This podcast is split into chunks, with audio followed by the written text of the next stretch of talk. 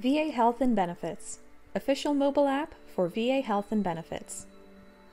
VA's official mobile app is a smarter, more convenient way for veterans to manage and carry their VA health and benefits information. One veteran notes I went into my local hardware store and logged into my VA mobile app.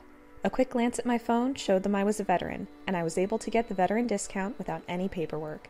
It was easy and convenient.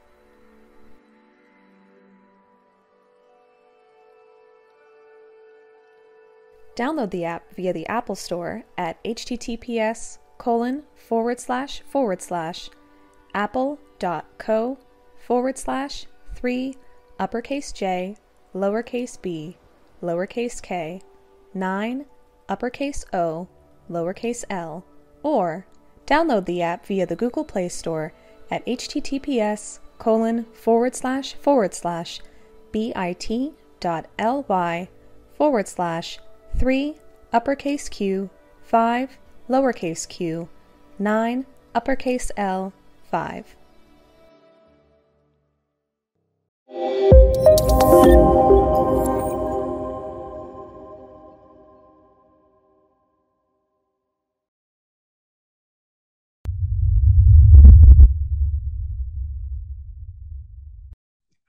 Hello and welcome. This is Oscar Mike Radio. I'm the host. My name is Travis. Oscar Mike Radio is part of the Hubazoo network. You can find out more on hubazoo.com. I want to thank my sponsors, Joyce Asek of Asek Real Estate, Army National Guard veteran Mark Holmes of Reapers Detailing and Power Washing, and my veteran-owned business supporters, Semper Savage, Bottom Gun Coffee, and Cason Shaving Company. Thank you. I appreciate it. So this is a follow-up to um, you know my show about Denisha Montgomery and the story you're hearing from the people that are truly in the trenches on the ground trying to drive this forward about this story. And they've graciously given their time to expand more on this. If you're a listener supporter this is one of these type of situations where you can help us affect real change. I want to introduce amy frank to Oscar Mike Radio. Amy, thank you for your time. Thank you for having us. I really appreciate the space and you know bringing awareness to this topic and these tragedies. Yeah, and, and you know one of the things when Lakedra reached out to me is you know this sounds like Vanessa Guillen. This sounds like the Gomes fan situation in Brockton, Massachusetts. This seems to be a pattern now that that you, you just can't ignore unless you choose to. So before we get into the Denisha case, though, I'd like to have you explain how you got into, uh, you know, military sexual trauma advocacy, your organization, and, and how you operate, please, Amy. Absolutely. So I have been working as a professional in crimes against people since 2006, from a child abuse investigator, forensic interviewer, ran child advocacy centers with pediatric sexual assault exam rooms, um, and then started working with the Department of the Army um, in 2012 and worked for them for 10 years before I resigned after whistleblowing on uh, two separate sexual assault misconduct issues that resulted in two two star generals being removed um, and losing rank. So um, I, I, then started Never Alone advocacy um, because Gold Star families started reaching out to me and asking me if we would help their families try to figure out what happened to their children. And I was getting bombarded with requests, and I said, "Oh, I have to make this more organized so I can actually be effective." And I modeled my um, nonprofit after um, the nonprofits that I ran before um, dealing with children and sex trauma. So, so a Gold Star family member approaches you saying, you know, something happened to our son or daughter. We're not getting what we think we need. I mean, they actually had to come to you about that. Yes. Yeah, so January 10th of 2020, or January 11th, excuse me, of 2020, I had an AP article that came out about um, some young service members in the U.S. Army Reserve Command out of Illinois that were being sexually assaulted and they were doing internal investigations. And so when that news story broke, um, a lady by the name of Debbie Robinson contacted me and said, Can you help me? My daughter Morgan was raped and then gang raped by 10 special forces guys during uh, a deployment in Afghanistan, and we can't get any answers. And she, they say she took her own life. Um, and then she went on to say, and also my friend Stacy, they say her daughter hung herself after she was kept in Korea for 82 days in the same barracks with her rapist after she asked for an expedited transfer. And I was like, how could you say no to that request for help? Right. So I started helping them and more sexual assault victims, uh, domestic violence, um, murder, murder by suicide. And I say murder by suicide because sometimes they are suicides because the command hasn't done their job to protect these young men and women to make sure that they aren't victims of retaliation after they're victims of a crime and the environment's so toxic and they can't leave so sometimes they do kill themselves in order to get relief because legally they can't leave because the, the military owns their body it's not the same situation, but I had on MST survivor Heath Phillips from the U.S. Navy, who descended into alcoholism and went AWOL because of his trauma, and he'd Absolutely. rather he he he said it was preferable to do that than to stay on the ship anymore. Just go back a little bit and kind of explain to us what a forensic um, interviewer does. Uh, that's a term you've used a couple times. I'd, I'd like to unpack that if we could. Oh, absolutely. So I was trained um, by the FBI to forensically interview victims of violent crime. So you you give victims a safe space and you ask them non-leading questions and you allow them to share what happened to them in, in an organic trauma informed way and we're not rapid fire questioning them like law enforcement does sometimes like victims feel interrogated. You know it's open ended questions you know tell me more about that. And so they just have a safe you know free flow where it's them talking instead of you directing the conversation. And what's it like? You're sitting there and and, and you, you you have not served in the military correct no, I'm a daughter, granddaughter, and mother of veterans. Um, my father actually told me never to put on the uniform because I don't mind well enough. He said that will court martial you. Gee, thanks, Dad. Okay. but on on a personal level, just out of curiosity, what's going through your mind as you're trying to very professionally sit there and get the information and you're hearing these stories that you know seem to too strange to even be real, if that makes any sense.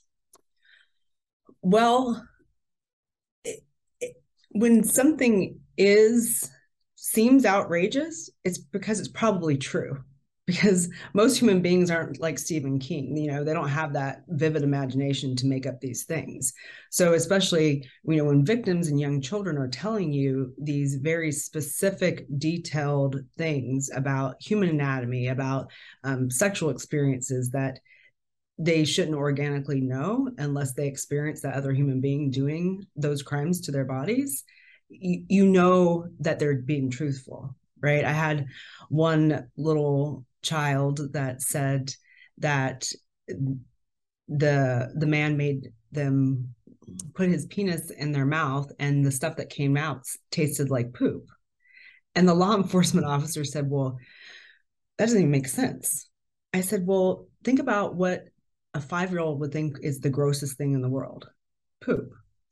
And so that person's ejaculation to them tasted like poop and you know when when you understand you know where victims are at and what how old they are and where they are at their social and emotional maturity then you understand why people would describe things a certain way. Um, and not having that trauma informed background when you're talking to even adults that are victims of trauma they don't remember everything the way you remember something happy because their brain is actually trying to protect itself. And so some of the things are get put in a in a memory box that's hidden. And so if you're not given a safe space to to talk and you don't feel safe your your memory is going to be all jumbled. And you're not going to be able to you know detail something out the way people think you should. So as you're talking one thing that comes to mind is and uh, i didn't serve that long in the marine corps and i wasn't a staff nco or even a 04 03 and above but it just strikes me that in in the leadership that was around me they weren't trained to listen and ask the questions in the way that you are. And I'm not, I don't know about NCIS because I served in the Marine Corps. I don't know how they're trained, but it seems to me that if you're not trained to provide the safe space and counsel to that service member coming at you, it's it's going to be ineffective right from the get go. Well, yes. So I I have given my professional opinion to the, the military that um, survivors of domestic violence, sexual trauma, child abuse, they, they should go get a, a full medical assessment first. They should have a medical provider reassure them that they're safe, that their bodies are fine, that they're not been exposed to sexually transmitted infections, that they don't have uh, you know, an unwanted pregnancy as a result of a sexual trauma, that they're properly taken, their bodies are properly taken care of, As, and and that they understand that their their bodies are okay, and and then allow them to feel safe. And get a good night's rest and be around people that get them to feel safe, right? That they feel protected again. And once that is done, then bring them to a trauma informed, safe place, not not a law enforcement center, not a place where people are toting around guns and badges, with a nice soft area, you know, that is calm and conducive to a trauma informed conversation and allow them to, to talk to somebody. Then have the, the criminal investigators on the other side of the glass with the prosecutors with the team listening and and do it the proper way. I mean, this is scientifically proven to give better results for interviews for trauma victims, children and adults. Children and adults. And you've done this for a while now. I mean, when we 1st mm-hmm. met, it this wasn't like you've done this for a year or two. You have done this for over a decade, easy. Oh no, I started doing working with crime victims from children to adults since 2006. Okay. So we're what, 18 years? 18 years, yeah, 18 years. Mm-hmm. So what happened to me is I got, you know, involved with this through Lakedra Houston, reached out to me about this, and I looked at this and it reminded me of the Vanessa Guillen case. It reminded me of um, uh, the Gomes family's uh, situation in Brockton, Massachusetts, right next to me, where he, you know, died by hanging, but there was conflict there. How did you get involved with Denisha Montgomery's case, Amy? So, um, one of my Gold Star mothers, her name is Stacy Burnham. Um, her daughter um, was one of the ones that you know they didn't give her an expedited transfer in Korea and you know I, I still have a, a, pause if if Nicole actually killed herself or not. Um, there's still some things within that investigation that are are as well very sketchy to me. Um, but her case is cold, so it's harder, right? Um, but I urge anybody that knows anything about the death of Nicole Burnham and her sexual assaults in Camp Casey, Korea, to reach out for sure, um, because there's there's no statute limitations on murder. Um, so Stacy is a Gold Star mom, and she saw the Denisha Montgomery family, and Tamika, the aunt, actually reached out to Stacy and said, you know, who, what do you think? Who should we go to? You know, family to family. And Stacy said, you should call Amy. And Stacy at three in the morning, she never texts me at three in the morning. I woke up to a text from her at three in the morning. She said, "Will you please call this this woman's aunt?" And I did because I don't normally do that, but because Stacy asked me to, I did. And I just told Tamika who we were and what we do. And I said, listen, you don't have to go with my advocacy group or the pro bono attorneys that that we can grab for you. But my advice to you is that you need a strong advocacy group immediately and you need a lawyer immediately. if you believe that this is going sideways, you need intervention and you need professionals to assist you because you guys are dealing with some significant traumas. And, and what happened after that? I mean, because you know they're obviously was, in trauma. That was like on the that was on the 11th of August, and then um, on the 14th of August, the family uh, signed officially on for advocacy with my nonprofit, um, Never Alone Advocacy. And at that point, I, I already knew they were going to need a lawyer. And um, Lindsay and I had worked together on some other things. And I just thought that she would be a good fit for this family. She's very compassionate, understands the problems set, and um, has a really strong work ethic. And she and I are uh, rebel rousing to, to the early hours of the morning and the late hours of the night. So so you you you got the call, you reached out to Lindsay. How does Lakedra Houston figure into uh, all of this? Because that's how I heard of this is through Lakedra. Well, you know, the family was really looking for somebody to help them. And they were, you know, kind of cross talking between myself and Lakedra. And I said, listen, you just need to pick an advocate, whoever you want. And Lakedra and I and I spoke, and she was like, Well, you know, I've only done this a few times. I said, well, if you want to do it with us, then you can sign on as one one of our advocates, and we can work all together. I mean, because together we all have more. I mean, there's a there's plenty of work in this space. There's not, unfortunately, there's not a lack of of victims of military sexual trauma and domestic violence to assist.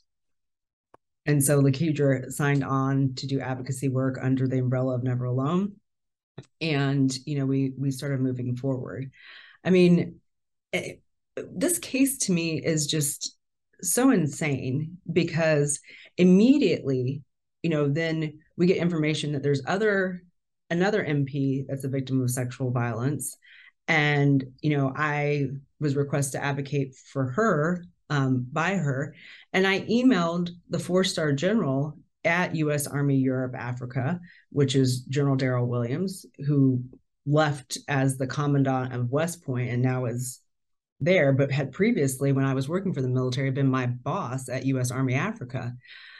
So I emailed him and told him my concerns and the report of rape of this other military police officer and my concerns of what was going on with Denisha Montgomery Smith's case and the attack on 19 July.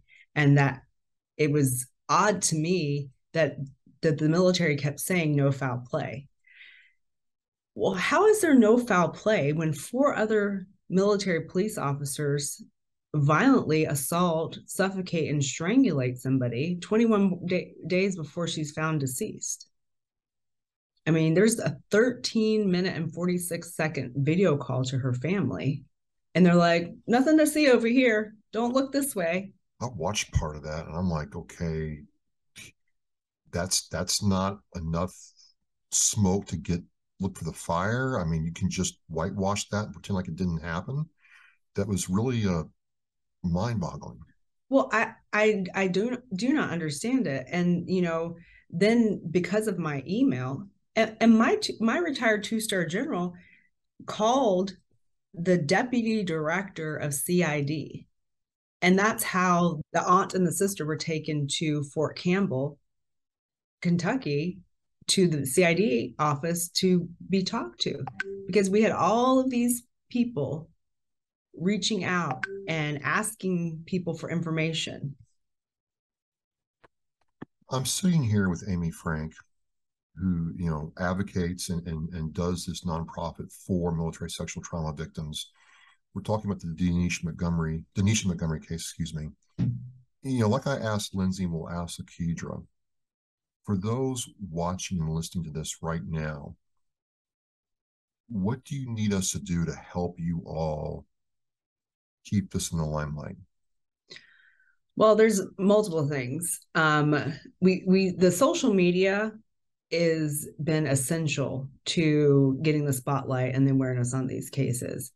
um, tag your senators and your congresspeople and ask them what is going on with the national security crisis that we have in our United States military that we cannot retain or recruit service members because we cannot keep them safe. Um, it is very dangerous that, you know, if you look at during the time where Vanessa Guillen was murdered at Fort Hood, Lieutenant General Pat White had more service members die in Texas on American soil on a base than he did when he was at that same time deployed forward during Operation Inherent Resolve. So if you're a three-star general and you have more soldiers dying on US soil than you do in the Middle East during a deployment, then he we should not trust his ability to command. We need you know the the fish rots from the head. Yeah. We're always worried about these low level, you know, specialists and what they're doing. I want to know what, you know, General Milley, when he was at Fort Hood, he had over 300 rapes a year and then he got promoted. Now, why is this happening? Three and four star generals are political appointees. They're appointed by the president. The president is the only one that can remove them. They're not promoted, they're appointed. Your senators can put a check mark next to the names of these generals and they won't get promoted and they won't get retired. They won't be able to retire until they give these families answers. But no, very rarely is a senator have enough rebel rouse in them to put a check mark. Senator Blackburn did it over the VA and got some answers. Put a check mark. You you start messing with their retirement ability to retire, their ability to promote, they'll start telling us the truth. Our tax dollars pay their salary pay their retirement. Our tax dollars pay our senators and congressmen's retirement, salaries, medical, all the things. They owe us as America answers. And they definitely owe these veterans answers and they owe these Gold Star families answers, not pages and pages of blacked out information. The only national security crisis is the lack of transparency in our military. And telling somebody the truth about how their loved one died is not going to affect our ability to defend ourselves against Russia and China. What's going to affect our ability to do that is not keeping our service members safe so they are fit to fight. Yeah, because that's the thing, you know, it's not in writing, but it's implied very strongly that when a parents you know see their child go into the military that and they watch their son or daughter take the oath that that oath actually means something. All enemies foreign domestic you know i will serve my country. And, and the recruiter says that parent you know we're going to make sure that that you know soldier sailor air force marines taken care of. And it's not and then i sit there and read these articles where the army and the military can't figure out why they can't attract retain people. And i'm like well it's not too hard to see. So like i told lindsay you know, you know we're going to use this platform to maximum effect to make sure this doesn't die down because you know we as veterans find out that the only people that can advocate for us is us. And my That's promise right. to you amy is that if you mess with one of us and denisha got killed you with all of us. And and so you have you have an advocate here. And you know speaking of peacetime deaths you know i i buried three of my fellow marines. I always thought about it that you know there was no memorial for them. There was no you know parade for them. But in a way peacetime deaths were more tragic than the wartime deaths that makes any sense because well 100% because you go to war you go deployed and you know that you might come back not come back. Right. like you're going with the mindset of i am going for this mission for my country and if i don't come back this is this is why. There's a purpose for it right? I'm going to die purposefully you know in honor of my country in defense of my country you know? But it's even you know with denisha's case you know, Major General Menes sat across the table from us at late September and said that he could supervise alleged offenders and or grieving service members that had M16s and M9s. And so you can supervise people with their finger on the trigger with the amount of suicide that we have in our military right now, even if they didn't murder her. Okay. I'll live in the military's narrative. Even if the They did not murder her. She had a, a service weapon up until the date of death. So if all of these NCOs have been coming out of the woodwork that, that, oh, we knew she was suicidal, why'd she have a gun? And if you believe that these four other MPs didn't do anything wrong and you have evidence to prove that, we'd like to see it, number one. We'd like the FBI to have some oversight here. Why, if you believe they're so traumatized by the death of their friend, why do they have guns? The Secretary of Defense, Lloyd Austin, has authored a memo this past March that said we have the highest rate of suicide in our military, but yet you're letting alleged offenders and or grieving victims or people with active suicidal ideations walk around with M16s and M9s. Are you kidding me? Yeah. The, I mean, the president, as much as he talks about gun control and gun violence and all of the things, I mean, we've already had one of those MPs shoot the battalion commander at Fort Bragg. We had the Fort Hood shooting with Hasan. I mean, do we need more gun violence on our military installations? We had that young kid at Fort Jackson just recently that got on a school bus.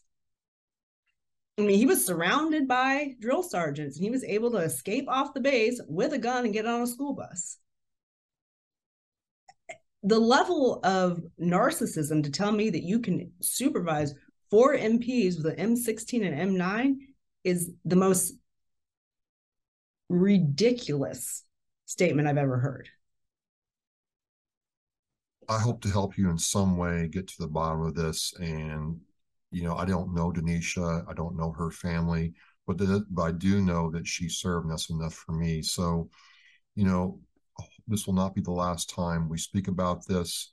Uh, if you have people that you know can are part of this and they want to talk to me, they're welcome to come on here. And like I told Absolutely. Lindsay, letters are going to start going out to my senators in my state every month, and I'm going to encourage other veterans to do the same thing. Yes, and we we're happy to you know provide like a form letter with all of the details of the case if people want to sign on. Um, if people are interested in that, a, any way to to get the word out. You know, I I was on the phone with Senator Grassley's office yesterday on the because he's the ranking Republican on the Judiciary Committee. I said, "Can you please put in a request?" He said, "We'll just yield to what Senator Gillibrand finds out." I said, "No, she's on the Personnel Committee." of the SAS. I said, I want a judiciary committee person because we have judicial obfuscation. Yeah. We're we're alleging that there's possible collusion and cover up within the judicial process. So I would like you, sir, to ask. I want these senators to show us they care instead of saying that they care. Absolutely. Absolutely. Thank you thank you, Amy. You know, I've learned a whole lot through this, and I hope to be of value. And you know, it's my promise to you all. So uh, we will talk again. We uh, appreciate you. Thank you so much. And I just want to end with this. Denisha was a mom with three young boys, eight, three, and two. She was only 27 years old. She had her children very young and believed that the military was going to give her family a better life. And it just gives me pause as to the suicide narrative that this young mother would work so hard to give her children a better life and leave them with no answers. Yeah, yeah. Quickly, just a follow up to that. Thank you. Is from all appearances, it seems like not only was she a great mom, but she, her husband really supported her career in the army, and she had a loving family that is without their mother and a wife. And it's really tragic to see and it's hard to believe the suicide narrative at this point yeah it really is and and those those boys i i've seen pictures of them you know just kissing the computer screen of their mom's face you know they're so traumatized yeah so traumatized but thank you for your time and your dedication to bringing awareness and showing the veteran community and you know we we really just want our military for, to be safe for all to serve. That, that's all we can ask for. we, can ask we for. have so many good people in our military. I don't want the bad apples to spoil it. Yeah, yeah, yeah. One hundred percent. Thank you very much, and thank be you. in touch. I want to thank you for joining me and watching Oscar Mike Radio. Now go to OscarMikeRadio.com and click shop to check out all the cool merchandise from Authentically American. All proceeds go to veteran service organizations. We are mission in flight.